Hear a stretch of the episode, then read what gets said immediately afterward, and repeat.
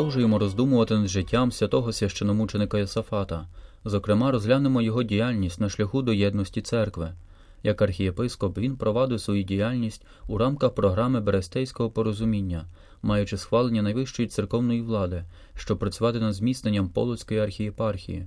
На тлі своєї доби і обставин святий Йосафат помітно відрізнявся серед інших, зокрема у той період, коли лише формувався екуменічний рух. Грецьке слово ойкумена, звідси екуменізм, означає всесвіт, заселений світ. Як особливий напрям розвитку богословської думки в християнстві, екуменізм виник і утвердився у ХХ столітті, а це означає, що тоді було установлено відповідні норми та принципи.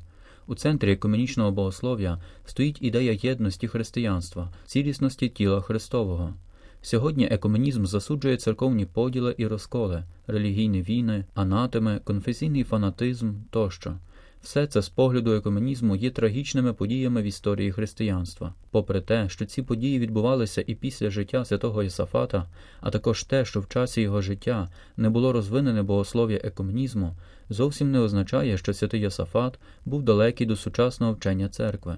Навпаки, можемо ствердити, що владика Йосафат Кунцевич надовго випередив свій час. Найперше він розумів, що шлях до церковного сопричастя є виключно прерогативою внутрішньохристиянською, а тому втручання до цієї сфери будь-яких світських осіб, включно й державних чиновників, які мають свої інтереси, є неприпустимим. На жаль, в часі життя святого Йосафата багато вельмож мали свою вирішальну роль у цьому питанні, як в позитивному, так і в негативному ключі. Однак він не опускав руки а прямував радше до того, що об'єднує, а не роз'єднує. Владика Єсафат розумів, що ведення богословського діалогу є прерогативою вищої церковної влади, експертів, а тому неосвіченим священникам забороняв вступати в дискусії з представниками інших конфесій чи релігій.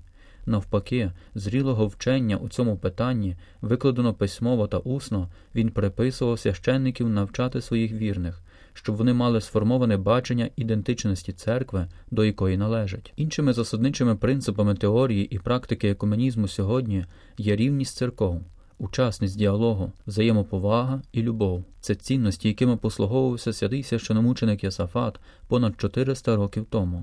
А тому він відрізнявся від тодішніх письменників полемістів та церковних діячів, які часто не гребували словами та засобами, радше загострюючи відносини, ніж їх розв'язуючи в євангельському ключі.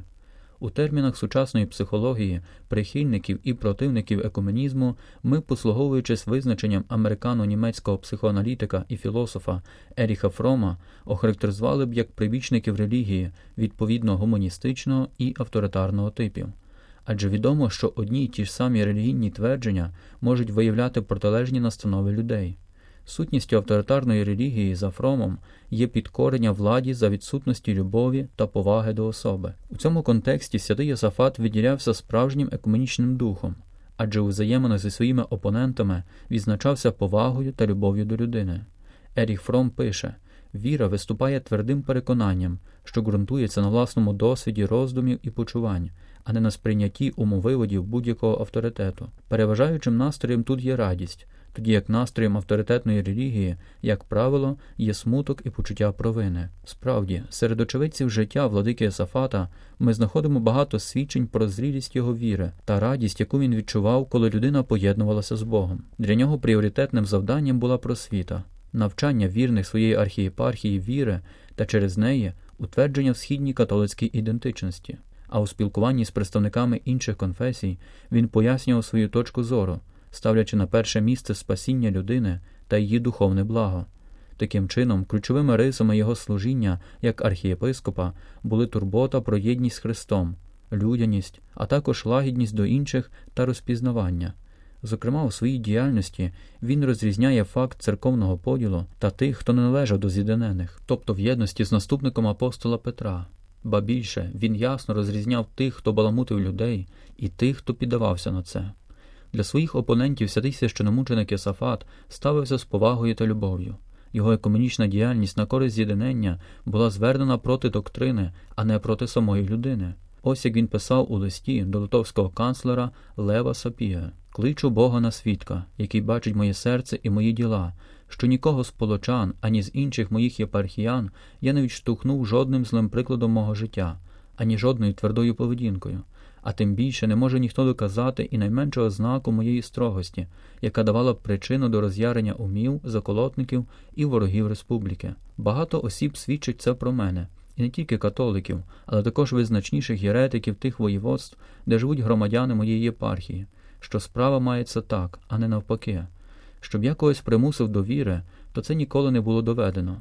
А обороняти мої права і свободу церкви змушує мене моя звичайна єпископська присяга. Отже, не мають вони іншої причини для своєї люті, як тільки ту, що ми знаходимося на отому човні Христовому під проводом найвищого керманича, Христового намісника, а цей човен ніколи не був, ні не може бути без бурхливих хвиль. Чи ми є в ньому, чи нас нема, зазначав владика Йосафат.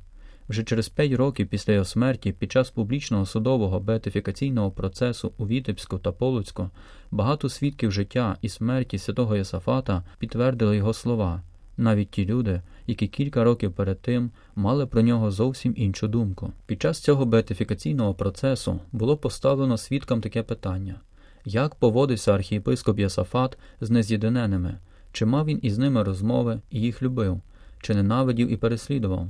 І чи несправедливо обмежував їхні права та діяльність. На це питання майже всі свідки дали пряму чи непряму відповідь, яка стверджувала велику любов Йосафата, його лагідність, відсутність помсти, радість із навернення, його смуток через упертість опонентів, хоч і визнавали його рішучість там, де цього вимагала правда, благо душ і збереження єдності. Також свідки дуже чітко виділяють його розрізнення між нез'єднаними як людьми і нез'єднанням як ученням, між обороною свого права і правди та агресорами і агітаторами, які чинили заколот між людьми доброї віри. Ось кілька таких свідчень. Іван Терліковський, один із провідників нез'єднаних полочан, зізнавався на процесі 1628 року, що він сам, коли був православним, і багато інших його однодумців завжди мали найкраще враження про слугу Божого і про його життя, та й чували про нього щонайкраще, осуджуючи тільки одне, що признавав папу. Далі він заявив, що коли він вирішив прийняти католицизм та йшов до храму, то владика Єсафат вийшов йому назустріч у притвор і, взявши його за руку, тихо заплакав, кажучи Боже мій, ось я знайшов заблукану овечку, і тобі її поручаю. А житель Полоцька Юрій Буєвич із власного досвіду казав слава про нього була найкраща, побожність і невинність найвища, любов до згоди велика. І так любив мир і згоду, що, поручаючи нам свої справи, наказував завжди закінчувати їх замиренням. У свою чергу вітебський протестант Скарба сказав Я знав сімох полоцьких архієпископів, але йому рівного я не бачив. Взагалі, жодної не було причини для його смерті, хіба те, що називав себе з'єднаним. Якщо він не є в небі, то нам не можна буде діткнутися і до його порогів. А пан Оптат Щур свідчив Подивогідне в слуги Божого було те, що він до своїх противників був дуже приязний, повний людяності. Ці та інші численні свідчення людей, які вважалися церковними противниками владики Єсафата Концевича, свідчать про приклад справді Божого чоловіка, який піклувався про Божу славу та мав сформовану міцну церковну позицію, яка стала частиною тієї віри, яку він засвідчив своїм життям та служінням.